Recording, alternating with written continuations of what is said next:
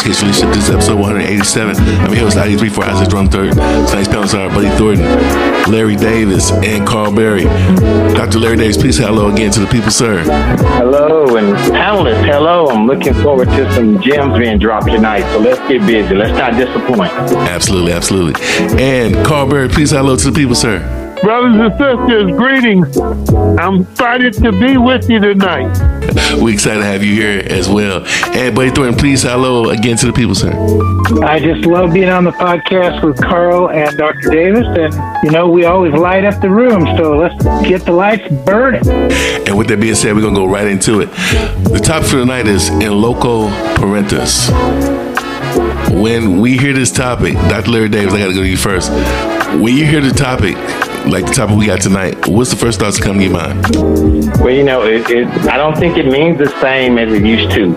I think teachers 30 years ago really embodied that in lieu of the parent concept. But I think teachers today are saying, hey, look, we're not the child's parent. We need help. so I know what it used to mean. And I don't think it has any meaning at all today in, in today's education with all the stress that we put on our teachers. Wow. Powerful, powerful. You, you, know, this podcast is being listened to right now in about 90 different countries and about 2,500 different cities throughout the world. And uh, we are, we just want to thank the listening audience for listening in, tuning in, and supporting this podcast. I want to go next to Buddy Thornton. What was the first thoughts that came to your mind when you got to uh, this topic for tonight night in loco parentis? Well, in the legal world, they have people who are called guardian ad litems. And a guardian ad litem is a legally attached person who is the connection between the courts and the children to protect the children against all kinds of situations, including parents or teachers or anybody else. The uh, in loco parentis is really a situation where when there is not a parent in the room or in the environment, the uh, responsible adult who is over that environment is supposed to act in their stead. And I agree with Dr. Larry Davis. I don't believe that people understand the the boundaries between the teachers and the parents and the fact that in reality the teachers work at the behest of the state and the parents to educate the children and provide a learning environment parents are ultimately responsible for every part of the child's education, and that is lost in today's world. Some some parents demand that they want full control, and other parents say, "I have no clue how to educate, so I'm going to leave it entirely in the hands of the teachers." So the teachers get pulled like saltwater taffy in every direction, and that's that. We'll leave it at that for now. Thank you. Hey Isaiah, let, let me say something. Let me say something for the people in Texas. That term in Texas is ad litem. So, you know, we we say things a little different in Texas. So, Buddy said it one way, but in Texas, if you go to the family courts, it's going to be referred to as ad litem. So, just so you know that. Absolutely. Thank you for that, Dr. Larry Davis. And with that being said, Mr. Karl Berry, same question. When you got this topic for tonight, what does that mean to you in loco parentis? Well, I thought about two things. One, uh, I did a program for 8,000 employees in the state of Texas dealing with foster care and adoption. And the responsibility factor, the care and the interest and the concern for the children was secondary and almost uh, non existent. And even the system itself suffered some troubles. And so, you know, I'm looking at people that did have some legal responsibility, but that legality really was tied to a paycheck. And then I look at the second part of that as we've become a television society, and even more so when COVID came along and we had stay at home protocols, and you look at all of the single uh, parents out there some of which were first responders. What did that first responder single mother bring home to her three kids when she left the hospital for two, two, two years? Don't sound like a long time, but if you think about the trauma and the mental health impact it was huge. So uh, it's a very, very apropos topic. Thank you for that, sir. And I want to open up the panel. The panel is open, and I want to throw some things out there. What I heard all you gentlemen talk about tonight was first those mindsets. Mindsets have begun to maybe deteriorate, maybe change. And is it affecting the education system in the United States? Are we falling behind globally now because of that? Are we are we still making the learning environment safe? Are we teaching children how to make safe choices? And our, our teachers and our administrators and our school staff, paraprofessionals, are they are they still building those connections with the youth like they did back in the day? The panel is open. Who wants to take that first? Well, I'll jump in there, and and I'll go way back, buddy, uh, to the days when I was in school.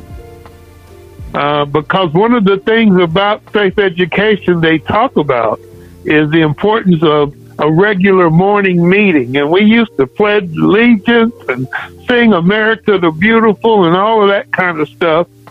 Um, and and now uh, the kids come in the classroom and they are chastised into going to their seats and getting started on something without even have a gathering point. And then to add insult to that, it's the lack of uh, developing a culture representation because we're so keen on trying to pretend like there's not any disparities that we are not uh, really dealing with our children and their their cultures and cultures is not just skin color or language but you know their socioeconomic status and and and where they're living with uh, their sister or their grandmother or uh, their older brother. So there's a lot of differences now that we we don't see that has changed over the last decades, group of decades, and I think it's very important that we need to look and see who those students really are. Oh, we're talking about awareness. I have to jump in there too. Go ahead, please. Talk I have to it. jump in there too because uh, uh, Karl, I come from that era as well because every time we went to school, the very first thing we did was we all stood and said the Pledge of Allegiance, and we sometimes we sang America the Beautiful, sometimes we sang the Star Spangled Banner. It really depended on the mood of the moment and the teacher in the classroom, but there was a sense of community and communal activity but the difference also back then was if a student was not performing up to par, they weren't held in a position of just being thrown at the back of the room and allowed to just veg while the other students participated. The students themselves actually worked with each other in because we were community minded. We I knew every parent on my block. I knew what houses I could go to, and I felt like I needed a safe environment. That has completely disappeared over the last 30, 35 years, and especially today. I can ask 80% of an audience if they even know the name of the kids in the house next to them, and they don't may not even know the name of their neighbors. So it's more a community thing than a school thing, but it certainly impacts the school at an incredible level because if the teachers are the only thing holding together the environment in the classroom and there's no sense of community, where are the kids getting their role modeling and where are they getting any sense of belonging? That's the question. All right, Jerome. Here, uh, here I go. I'm, I'm going to try to. I told you I'm going to try to be a little better today than I was last time. So, Buddy talked about the sense of community. I grew up, and I'm sure everyone else did, we grew up in a time when there was no such thing as fences. Very few homes had fences around their yard, and people did cookouts in the front of the yard. Somewhere along the way, we put fences around our yard, and we took that barbecue and we put it in the backyard to get away from our neighbors. And then all of a sudden, we had these chain link fences that everybody had that wasn't good enough. We had to do picket fences, these big six foot, eight foot privacy fences because we didn't want our neighbors looking over. Everybody on my block every adult on my block growing up knew every kid, and it wasn't abnormal for one of those parents to bring you to your mom and your dad.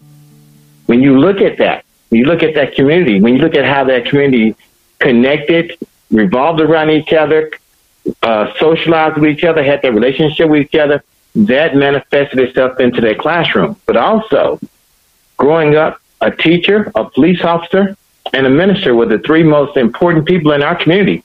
Well, the teachers don't live in our school districts, don't live in our community where they teach anymore. The police aren't from the community where they police anymore. And the minister has a nice home on the other side of town and just only drives in to preach on Sunday and do Wednesday book study, I mean Bible study. So when you look at the, the when you want to create a system that destroys society, where do you start? You start with the family. You break the family down. You break you you take the dad out the home. You separate mom from the child and make the child grow up with the grandparents who are now out of touch with what's going on in, in the world and in society. So all these things have impacted our schools, but they start, like Buddy said, in the home. In locos parentis, Latin for in the place of a parent, is a legal doctrine under which individual assumes parental rights, duties, and obligations without going through the formalities of legal adoption. Of nearly 4 million children in the United States, only 16% live in families, while the other percent live below the federal poverty level and are headed by, unfortunately, a single parent in most cases, that's a mother, single mother. 20% of children over 4.7 million are affected by many risk factors because of this and because of what the panelists have just shared tonight. Parents serve as the first teachers of their children during those early stages of development. But now teachers are drastically sharing those roles while students are enrolled in their stu- their their campuses, their schools. There are 3.5 million full and part-time public school teachers and around half a million private school teachers. Most teachers are women, especially in elementary schools, and so women make up about 76% of all teachers at public schools and private schools and even in larger school districts. I want to go around the panel real quick. Based off statistics that I just read, are, are they accurate? Are they off? Are they off skewed? What are your thoughts? Who wants to go first? I'll step in there, but I'm not in the school environment every day like you are or like Dr. Larry is. But the thing that that is very apparent when you deal with any of the teacher associations, especially here in Arizona, is that uh, easily 80% of the uh, teachers who are actually boots in the classroom are women.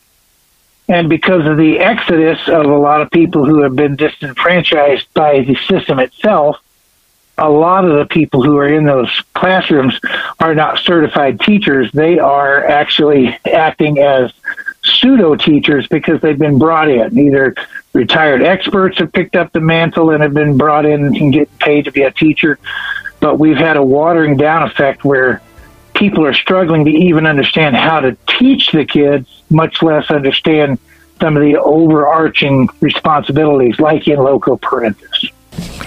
And I'm glad I'm glad you mentioned that, buddy, because 57.6 percent of black children 31.2% of Hispanic children and 20.7% of white children are, watch this, are living absent of their biological fathers in those homes. And so these are the children that are going to, to our schools. And so the things that schools are doing, they're developing programs, they're developing activity programs, they're developing alternative education programs, they are uh, developing DAP programs and, but but we always have those you know those advanced programs as well for those kids. We have those inter, international baccalaureate programs, those gifted and talented programs, and so we have a lot of things in the mix. But what's what's needed, what's necessary, is, more character education programs so that we can present those role models. I want to ask this one question before we go into the questions uh, for the panelists. How important is it? How important is role modeling for our young people as they develop through the stages of development? How important is it for them to have for them to know the difference between a positive role model and a negative role model? The panel's open. Who wants to take that first? Oh, oh let me try. Dr. Davis, so, go ahead. No, no, no, Vince Berry, go ahead. I, I can listen. I want to listen. I'm, I'm always willing to learn. I, I, I, actually, I learned from you. I'm just uh, co-signing what you already said. You, you both uh, great. You're both great. The the people uh, that you mentioned, the preacher and the uh, police officer and all of these other uh, people back uh, in the day were uh, they were role models. Uh, but I got one thing to say, and that is 1960. Because if you look at 1960, you're looking at a pivotal point in families and education uh, because we were looking at all of the changes and all of the uh, racial strife and all of the problems, and the people that were in charge did some things to fool everybody. They made them think we were trying to make it better, but what they were doing was trying to build those fences and put the barbecue pit in the backyard. Because now what we're dealing with is silos. What we're dealing with is uh, the parents are not the first teacher, the television is. And Stalin said it best, uh, he who controls the, the, the uh, media controls the mind. And so we have gone from uh, care and love. That's a real unheard of word today. We've gone from care or love to uh, subliminal imagery. And all we're doing now is trying to control minds and make sure that the uh, the uh, money is still in uh, the right places and headed in the right direction. More for me and less for for them. So let me add to this. So he talked about the fences, and I want and the silos, and I want to put this in perspective. You can't have a community if every entity in the community is functioning by itself, in itself, in autonomy, right? They have to be functioning in unison. An organism is works best when each component of the organism works works independently but together to make it work. But when you separate the homes from each other, the families from each other within the communities, you are now destroying the organism. It doesn't have the ability to grow and mutate. It doesn't have the ability to change. It will ultimately die. And that's this is what you're seeing. When you look at the 1800s, we had these one these one room schools, right? These one room schools where everybody was housed, and you could see the the the influence of money based on how they dressed and how often they came to school. Well, let's look at today. We have these mega schools, but they're comprised of hundreds of one building schools because teachers in the schools, even though they have planning periods, don't plan together. And back to what you said earlier about the number of female teachers versus male teachers, if we look at the dynamic of a district, for every four elementaries, you have two middle schools. For every two middle schools, you have a high school. We know that our elementary system is primarily made up of women, and that's why you have that big disparity, that big number and that you know discrepancy. So in a school district like DISD, uh, DISD has uh, 11 or 12 high schools, but they have about 60 elementary schools or 70 elementary schools. And those elementary schools are made primarily up of female teachers. That's why you see that big discrepancy in percentage of women teachers over male teachers. But we also have to do better at recruiting male teachers, especially male teachers of color. Well, it used to be that um, teachers were dedicated. You know, you talked about people to look up to. These people were doing it not because of anything other than they wanted to contribute to the future, to our children. Uh, but now, a lot of teachers are just people that can't find a good job. And so they teach. And the interest is not to help the children, It's to find something to do during the day uh, to add to the income of their evening job. And, and, see, that's interesting what I'm hearing because when I'm, I just want to make sure I'm processing this correctly.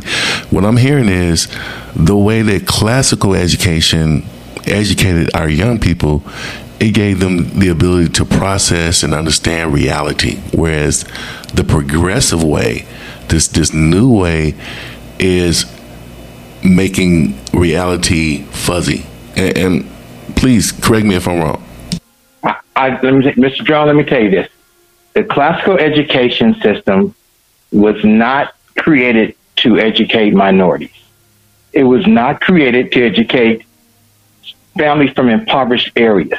The classical system is predicated on educating the influential Bostonian, the New England. It wasn't predicated on teaching poor African Americans or Hispanics in the South. So the classical system people like to talk about it. We need to bring the classical system back. Let me tell you, no, we don't. We need to bring a better system. We need to create a better system. I'm not saying uh, what we're doing today is, is working, but what I'm telling you is what we did yesterday didn't work for our minority children. We have to do better. We need to tear this whole system down and rebuild it. We got to talk about this. What are your thoughts? The panel's oh, Can I say this? Buddy said, Buddy said something a couple of weeks ago. Now, you know, Buddy say so much good stuff, but he used the word assimilation, right? Our schools are trying to get children to assimilate. And that's the problem. Because let me ask you this. Three three plus six is nine, and four plus five is nine. They're both got to the same point, but in different ways. Our schools will not allow our children to get to the destination taking different routes. And that's the problem. And we take those different routes to celebrate our different cultures. Let me uh, let that's me interject they- there because now that you open that door, I want to I want to go through that door. Starting in 2015, I published 70 articles, seven zero articles about the evil and the destructiveness of assimilation and acculturation. The only way we benefit society is to go above those two concepts to a concept called social amalgamation, where you take the absolute best from every culture, wherever it stands within the collective, and you make the best stand up and shine, and it's accepted by everybody equally. You can't use assimilation because you can't assimilate where you are not a carbon copy of your neighbor. And I've heard you say that a hundred times, Larry. It's just you, we have not got standardized families, children, or people. How can we have assimilation? Assimilation is a false narrative. But the other part of that is that when you start to look for social amalgamation, you have to destroy the silo effect. Somebody has to stand up and say, as long as you feel like you have to have a in group versus an out group mentality and you are willing to defend that to your death, we will have silos and the silos prevent social amalgamation. I've seen it in all kinds of neighborhoods. The only neighborhoods that stand above that are exactly what you described. The ultra affluent and the almost ultra affluent neighborhoods can stand above that because they're not in a silo they're on the ceiling above the silo, and that is the problem.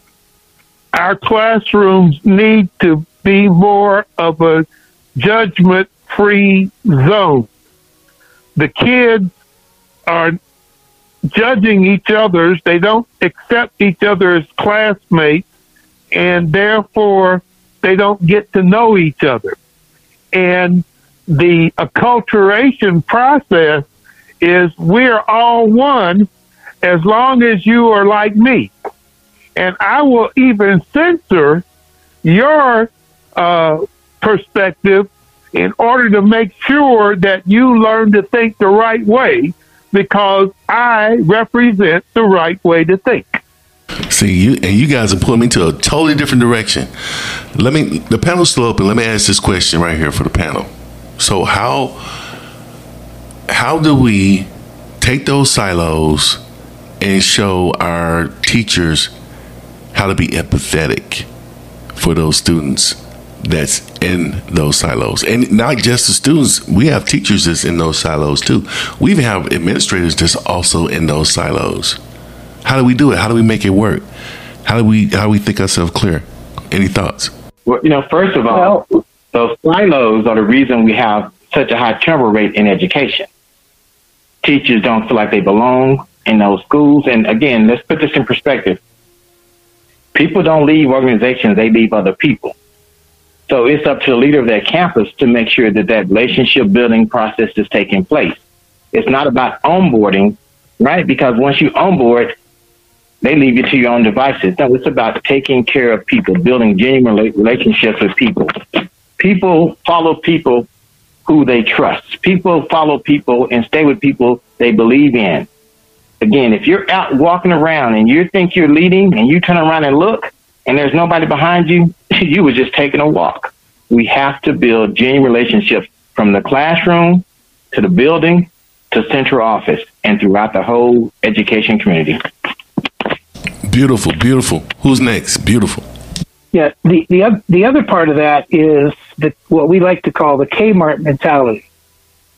You are asking people, and I think uh, Karl said it best when he said we have people who are are defaulting to teaching because they don't have other paths to affluence or other paths to meeting their needs.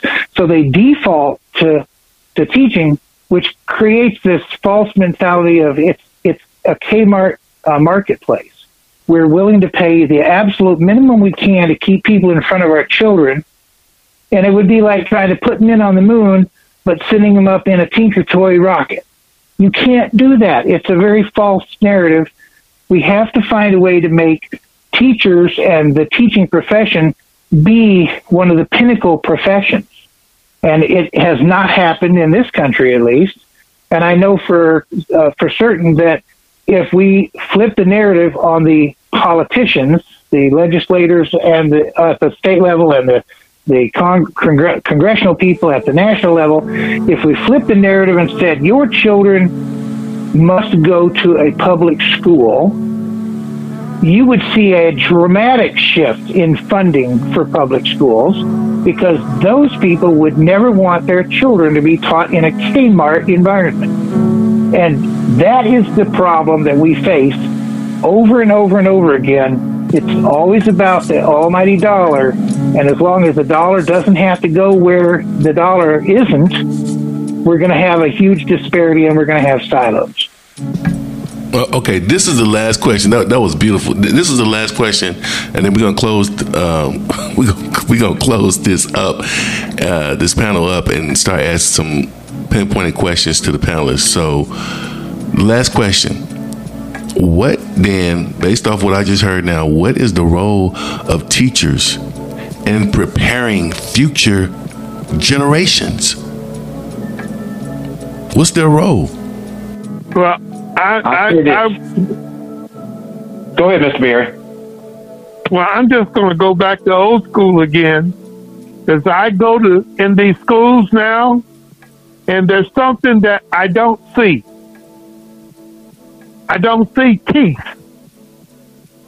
There's not as much smiling going on inside the school as there used to be. Now, back in the day, we used to take recess twice a day. Teacher got a break, the kids had fun. So the, the teacher smiled and the kids did too. Not a lot of smiling going on today. It's a serious environment. Everybody's looking at their watch and there's no emotional, physical, and academic separation. It's all about uh, judgment. Uh, you know, kids don't exercise. You talk about they're not doing recess at school. They're sure not doing it at home. And then what does that do to your emotions? Because if I want somebody to smile on the planet Earth, it's still all I got to do to make a smile is smile at somebody.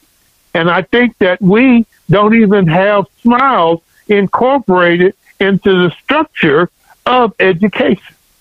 All right, Isaiah, I wrote in my book, Working with the 4D Students, a passage that says, Our children deserve to have adults in front of them who smile at work, who look like they enjoy being there with our students. But I remember when I came into teaching back in 1999, one of the mentors told me, don't smile until December. So my goal, based on that premise, was to make sure every child in my classroom was miserable until December. What a horrible way to think. And if I'm not smiling and I'm not enjoying my work, do you think the students are enjoying what I'm giving them? Because they're like, this guy doesn't like what he's giving us. Why should we accept what he's giving us? Why should we do this? We have to change the whole mentality of this relationship between the school, the teachers inside the building, children coming to school. Listen to this. This is a crazy thing. We have compulsory attendance. We make students come to school. If they miss 10 days in a semester, we'll send them to truancy court. But we pay teachers to come. We give them seven sick days state, seven sick days uh, local, and we give them holidays and vacation time. But the person who is the school is all about, we have penalties in place for them. How can that be a place that I want to go and enjoy? Buddy, but buddy, before you go, let me say this because uh, I'm gonna come back to you. I'm, i did not forget the question I asked while the panel was still open, but we're about to close it. Uh, let me go back to you, Dr. Larry Davis. Let the listening audience know about your book, where they need to go to purchase your book, and and why they should get your book today. Talk about it. Uh, my book is the one, the one he's talking about is working with our 4D students, defiant, difficult, disrespectful, and disruptive and it's about beliefs, relationships, the attitude of adults, the culture that we build, and the environment and engagement that we prepare for our students to help them succeed. These th- these five things will do more for educating children than any punishment we can possibly give. You think about this. It's not where we pour our kids out of, it's what we pour them into that's going to make them successful. If you take a hundred different bottles of water, different flavors, different brands, it doesn't matter, and you put them all in an ice tray in a freezer at 32 degrees, they're all going to turn to ice at the exact same time. We have to create that environment where our students will start to learn. I'm not saying every student's going to learn at the same level, at the same time, at the same rate. But if we set that expectation and we create that culture and we get rid of some of these adult attitudes attitudes, some of these adults' beliefs, these uh, these adults factor things that interfere with student learning, they're going to be successful. They're going to be successful. And you can get my book at Amazon.com. Sorry about that. And what's the title of the book again? Working with our 4D students, defiant, difficult, disrespectful, and disruptive. Now, since you opened the door, Dr. Drone, let me say this. I just released a book last Monday. It's called A, a Man a father, a husband. It's a Christian book based on the definition of these roles in a man's throughout a man's life. As a what is what is a man defined by the Bible? What is a father defined by the Bible? What is a husband defined by the Bible? Right? And it's a fictional story, but it's the journey of a man through these phases in his life. That was perfect. That was perfect. Buddy Thornton, so changes your program. I'm coming to you now, and I, you've written so many books yourself. We're not going to get into that right now. but the same question what is the role of teachers in preparing future generations? That's a reflective thought. But what's your thoughts? Well, first of all, I think teachers are mislabeled. I think teachers should become learn be, be charged to be learning environment facilitators. What Dr. Larry said was very accurate we need to create an environment where we invite students to learn and we don't allow them to just lollygag through the school year. They have targets. We can co create some of those targets, especially when we know that the brighter students are going to succeed whether we help them or not. It's the bottom 60% that we have to really work to keep in line and, and motivate them to stay on target. But a teacher's job needs to be as a co-creator in a learning environment because you do not teach children who do not want to learn. You can teach any child once they have a motivation to learn. That's a huge step, and a lot of schools do not take that huge step. Let me give you a, a, a short story about a parent that I dealt with. She had to take her 12 year old son to school, and I believe right now you're dealing with some 12 year olds, Isaiah, so you'll know this one really well. The 12 year old was having a little difficult time, didn't want to get out of the car, and so the mother assisted him getting out of the car, maybe a little more vigorously than we would like. But a teacher walked over to the car, separated the parent from the child, and asked the child directly to their face, Do you want to press charges against your mother for abuse?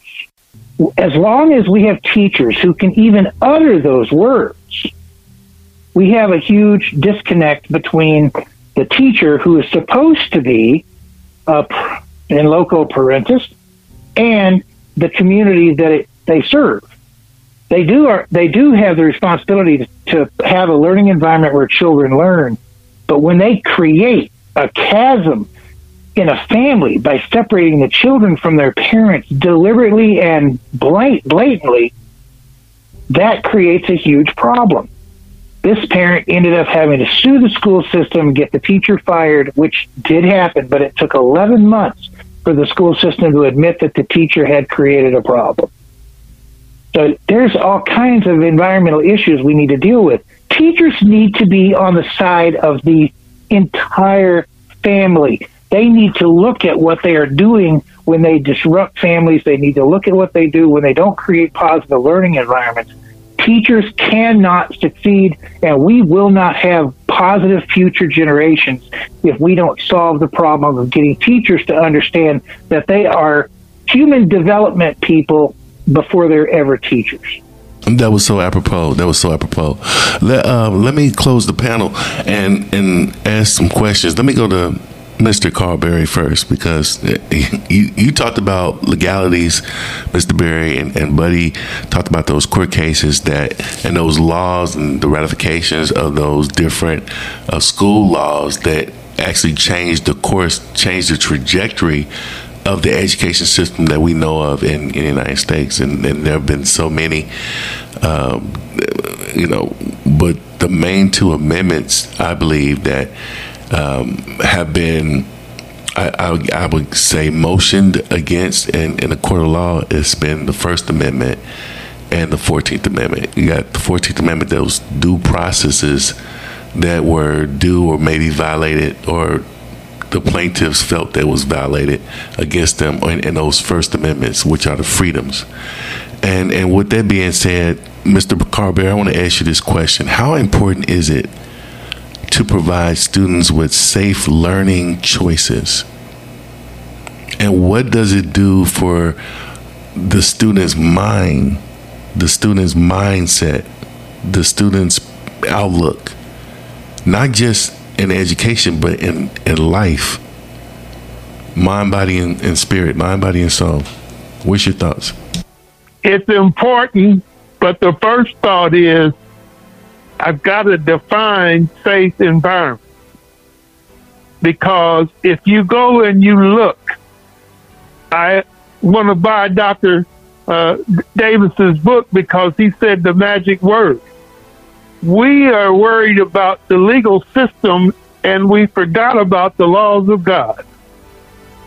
And so we, if you look at how schools want to operate, if you go to a Christ centered school uh, or a wholesale moral environment, uh, you're going to find that people respect the space of each other. They respect the differences. They're careful not to embarrass or humiliate like the teacher tried to do the parent. And when the teacher did deal with something, they have to stay calm.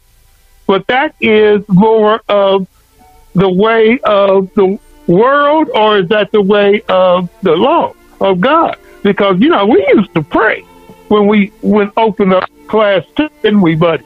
And we used to do some things that represented uh, wholeness and oneness and unity and all these good things. And now what we do is I just got to be able to control them.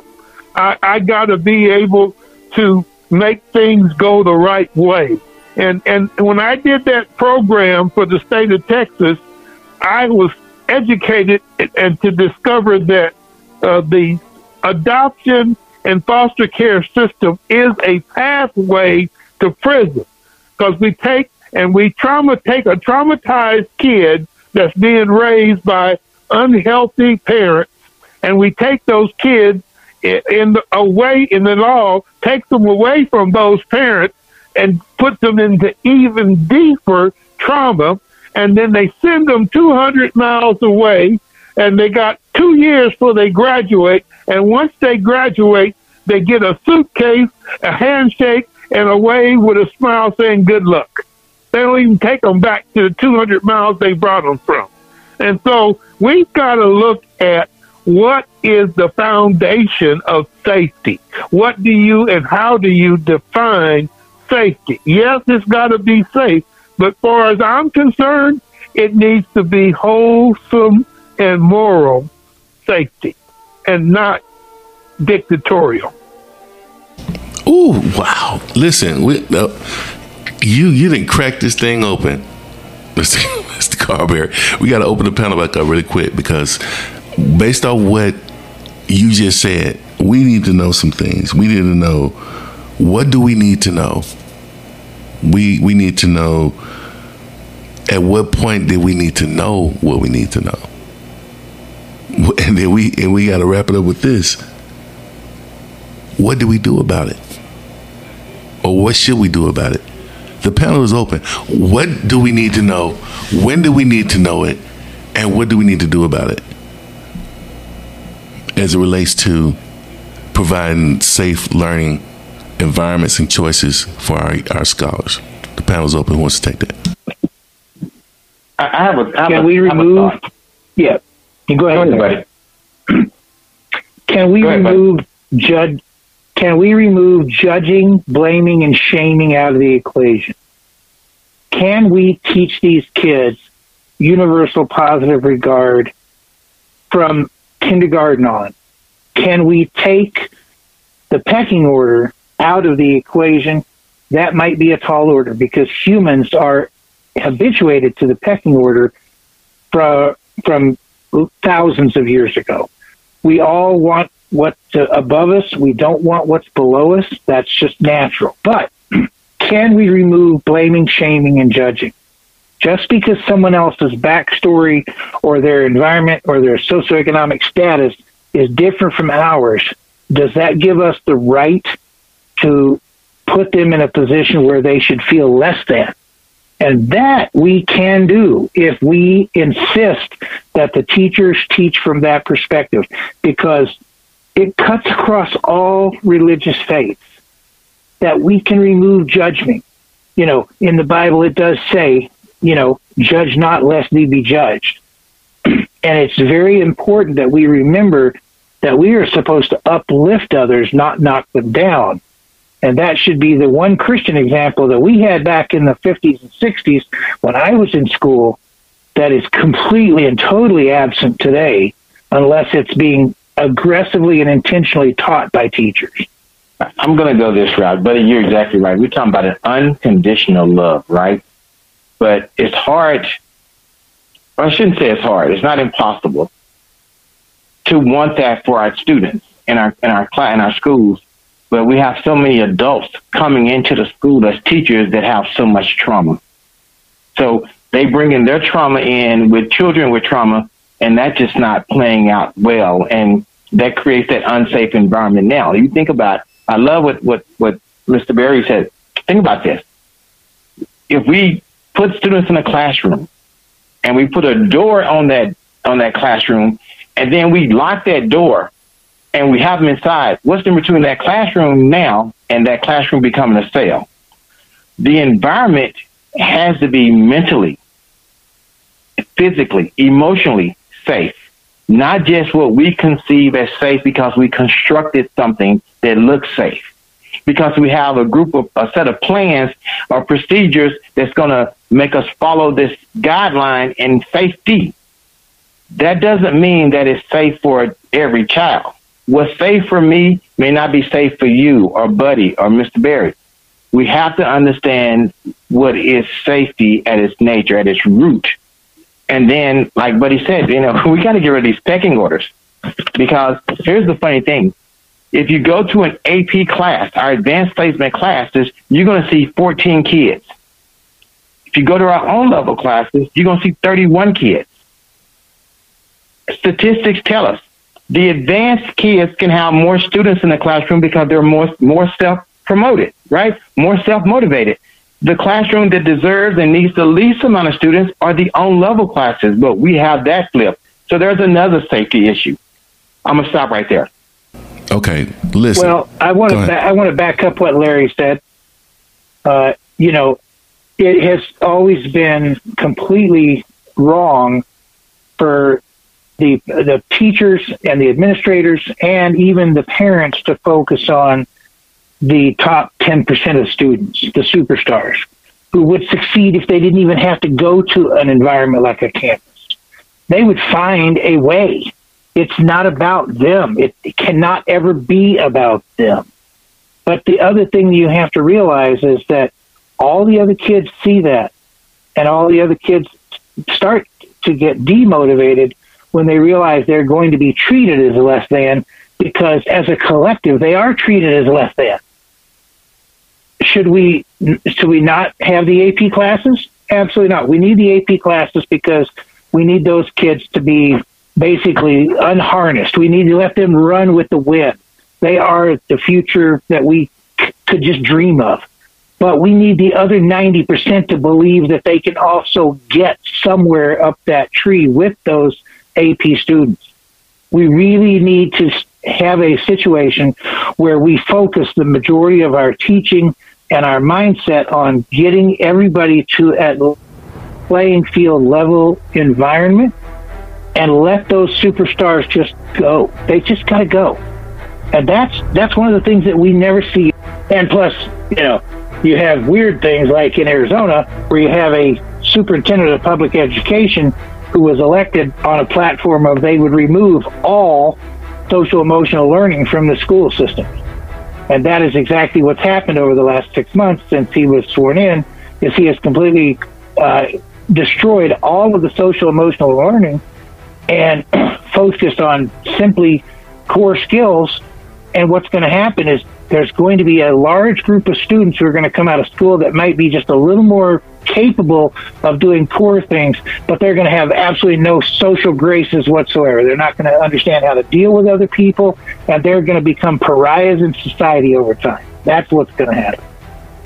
Ooh, we, all right, Mr. Karl Berry, do you have anything? Because I'm, I'm, ooh, I'm so ready right now. Come on, do you have anything? Well, the only thing I want to say is is that I don't believe every kid deserves a trophy. And and what I'm getting at is is that we don't want to have and let those kids that Buddy's talking about, we don't want to let them go. I mean, when I was a kid, I used to be that guy that rose, raised his hand on every question. Ooh, ooh, ooh, call me, call me. And I learned to stop doing that because the kids resented me getting it right. But guess what? Now that that the kids don't even want to get it right. They don't want to be recognized as having the answers. And then what do we do? Uh, we have a, a race, and everybody gets a trophy. And I don't think that that's a good way to do it either. Listen, all you lifelong learners. Okay, this, oh, come on, come on, come talk about it. I got I got to say this because you you actually brought this up last week, and I want want to chime in on it. And you mentioned earlier in this conversation about where the United States ranks with the other countries. Most countries already separate their children by sixth and seventh grade on which avenue they're going to take. Every student isn't forced into an academic setting. There are students who are going to go to the military. There are students who are going to go into apprenticeship. There are students who are going to go right to work. There are students who are going to go into agriculture and maintenance. They're not all forced to do the same thing for 14 years and and so when you when you try to compare those students who have been hand selected academically to compete against every child in America, you know, you're going to get an apple to an orange. You're going to get these, you know, disproportionate uh, percentages because every kid in America is competing against a select kids from different countries. And that's where you see the big difference at. And also here in America, we love to go math and English, and the rest of the world is doing math and science. Listen, I know you dropped the mic, but I need you to pick it back up because I'm about to ask you a question. But before I do, um, for all the the lifelong learners that's listening in, I want you to write this down. I want you to write this down. I'm give you three to five seconds to, to get a pen or a pencil so you can write this down. What I'm about to give you. I want you to write this down. Number one, what would you do differently next time? I want you to think about that. Number two, what would help you to do it? Number three, what got in the way? And number four, what challenges did you experience? I want you to write that down. Um, I tell you what, I'm gonna go to Buddy Thornton, Social Change Agent Pro. Uh, buddy, I, I, know you were in, in Las Vegas um, doing some conferences, and you got some stuff going on uh, in Oklahoma right now that you're working with. Matter of fact, why don't you tell us what, what, what you got going on currently? Well, my uh, fifth book is launching. My sixth book is about a third of the way finished being written. The two that I am the most proud of, though, are my book three and four, which is The Optimal Journey to Oneself. Uh, book three was for students, uh, teens, and young adults. And book four was for the parents, teachers, and caregivers. And book three I wrote as a conversation between me and the kids. And I have received now a total of three awards for those two books. And I just really feel like those are meaningful books and, you know, uh, as long as I get responses like that, I'm going to keep pursuing what I'm doing. The project in Oklahoma is to retrench a abandoned high school and make it a, a homeless retrenchment uh, community where we're going to bring people literally out of the trees in the forest and give them a place to live and develop, give them life skills, give them job skills, and then actually make them functional members of society. And, you know, that kind of program needs to be extended to a lot of different communities. This, I'm hoping this is going to be a pilot community that is going to show the world how it's done.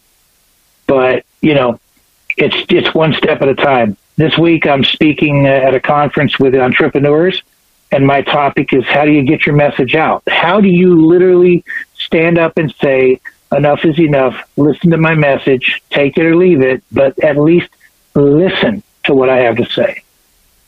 Thank you for that. Earlier on, you guys talked about a sense of community. Now, this question I'm about to ask you now is going to be targeted against a sense of, watch this, responsibility. With that being said, Buddy Thornton, we call you the Positive Social Change Agent Pro because you come up with ways of breaking down complex issues into bite-sized pieces like M&Ms. And with that being said, why do teachers feel more responsible for student success than the parents? And how can we make education more intentional for those same parents? That's my question for you. Talk about it. Let's talk about pre COVID, let's talk about COVID, and let's talk about after COVID or at least having learned to live with COVID. Pre COVID, parents only spend an average of 37 minutes of meaningful time with their children a day. Teachers were spending anywhere from five to six hours of meaningful time with the students. So, just by sheer time referencing, teachers had to be more meaningful to the students, especially once the students got to the level of being 12, 13, 14, they started having abstract thinking and they started to try to find out where they eh, belong in the world. And they weren't getting answers from parents in a 30 minute conversation once a day. So they had to get it from the role models who in front of them, which were the teachers. COVID flipped the script, and what it showed us was two things. Some parents were extremely adaptable and they could do a lot of things, and they did. But other parents were like, oh my goodness, I am not a teacher. I don't know what I can do. Uh, all I can do is hope that I can get my child through this without them being too far behind. And so they, again, exacerbated the example that teachers are quantifiably more important to the students than the parents in the learning environment. That doesn't mean the overall environment, but in the learning environment. So yes, are teachers more responsible, and should they feel uh, a sense of success when when teacher uh, students perform well for them? I think that goes without saying. But how can you bring education and make parents believe that education is more intentional? You've got to make them co-create the learning environment at home as well. You've got to make them responsible. Now, some school systems, if a student doesn't come to school, they punish the students. In other school systems, when the students don't come to school, like here in Arizona, in some school systems, they punish the parents. They want to know why your children are not attending school. You need to take time off of work and bring your child to school. So, where does that? Where's that good? Where's it bad? I'm not the final arbiter of that, but that is something that has to happen. We need to make the parents at least aware that because they're responsible for the creating a child and making them into a developed, fully functional ad, adult, no matter what learning environment they go through, that's not on the teachers, that's on the parents. And if we start emphasizing that across society and holding parents responsible for at least engaging in the learning environment instead of just saying ah, it's not my problem, it's the teacher's problem, then you know we can win that battle. But it has to start with that mentality that we can co-create the learning environment and force the parents to be part of that three-legged stool. Yeah, you know that was so good. You, listen, my takeaway is winning the battle. Dr. Larry Davis, how do we make teachers win? How do we how do we support teachers winning? How do we make a win? How important is it for teachers to develop relationships with parents? Winning relationships. Talk about it. You know, we started out talking about in loco parentis, right? In lieu of the parent. I think a better term would be in societate cum, which means in partnership with. How about that? How about we ask every teacher to be in partnership with the parent? And that's telling the parent that in a partnership, it goes what? Two ways, both ways.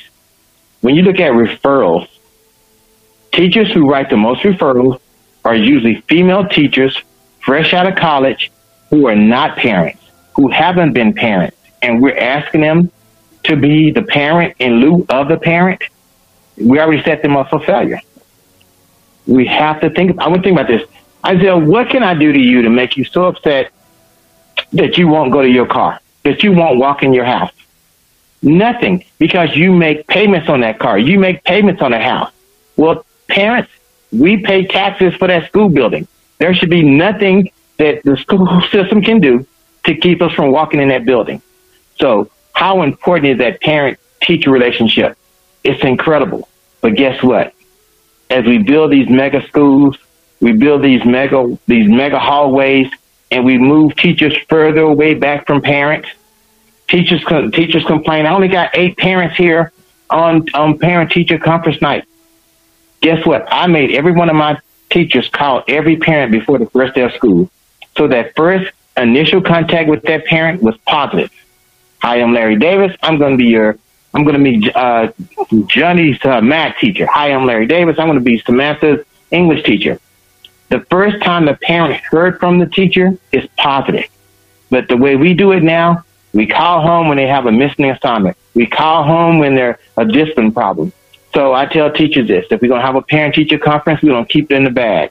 We're not going to make it personal. It's going to be about behavior, attendance, or grades. If it's not, I need you to call in that parent and tell them what a great job they're doing. And when they wrote letters home, it says, I, so Mr. Mr. Davis, I'm your child's, I'm Larry's teacher, and I want to talk to you about his success in my classes in jeopardy because he hasn't done some things. Not that he's failing. So we have to have positive communication home to the teacher, I mean, home to the parent, because if the first thing the parent gets is something negative, we've already set up an adversarial environment. Now everybody's posturing for who's in charge, who's going to get the last word, who's going to win this debate, and who loses the child. So, how important is it? I can't even I couldn't even possibly document how important it is. Why isn't it taking place? Because the way we set our schools up is to remove the parent. We've removed the parent from our education system. So teachers don't even feel like they have to contact parents anymore because we put so much on their plate. When do they have time? We, they don't have time to contact parents. And when a teacher tells you, I don't have time, that teacher is asking for help. I think there's a lot of things we can do to improve the teacher parent relationship. And we know if we improve that, we're going to improve student learning. We're going to close that achievement gap. We're going to do a lot of things to help our child succeed, but it starts with that partnership with the parent, not in lieu of the parent. That was explosive.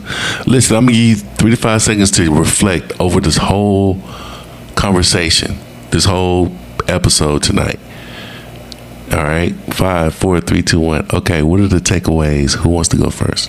I'll jump in because I I, I want to hear. I really want to hear what Karl and Larry say because you know uh, I'm a, a, coach and I'm a parent coach, and I deal mostly with the parents, not the kids. Although I'm I am empathetic with the kids, and statistically, ninety percent of the problems that we find between the parents and the teens is the parents' problem, not the teens' problem.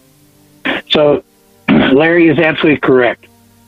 If we can't find a way to create a an absolute universal co-creation environment in schools that parents feel obligated in, intrinsically obligated that they want to be there not avoid but want to walk through those doors we're going to continue to have a failing environment. And it, it's who's going to have the answer? Uh, i don't know. I search for it every day. And i know larry searches for it every day. This is we, we're parents. We're i'm a i'm a great grandfather. I don't want my great grandchildren going to school and not having the benefit of a quality education because the system is broken. So I search every day, and I will continue to search until the day God takes me from this earth. That that's what I have to add. Here's my takeaway. Buddy said something about if we made all these politicians' children go to public schools, we would have a much better public school system. My whole goal is why would I open up a school that I wouldn't send my child to? Why would I keep a school open that I wouldn't want, want my child attending? right? We have to create that partnership between the school, the teacher, and the, the teacher and the parent. That's important. But the school and the community is equally as important. The family and the school is equally as important. My takeaway is this. I think everybody on this call has a heart for children. Again, you know, my thing is education needs a champion and our children deserve one.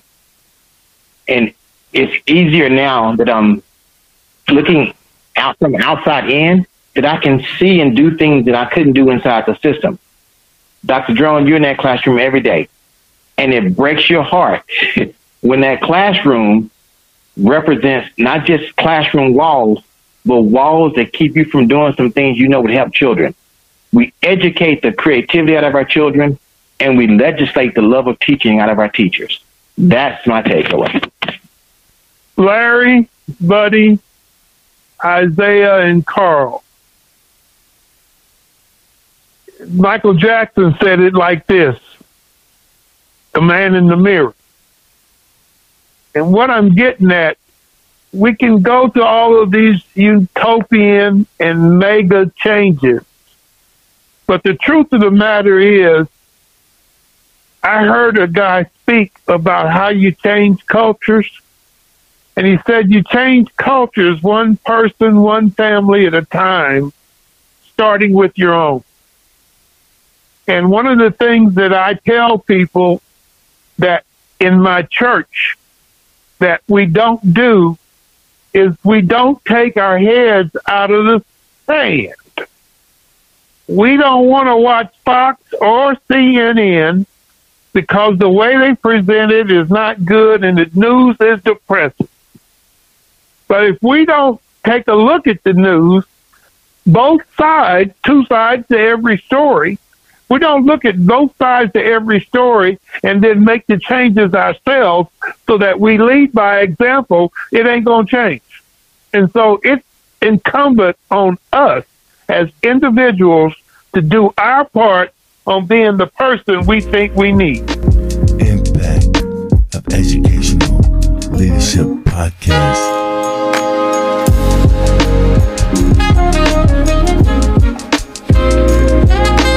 Facebook.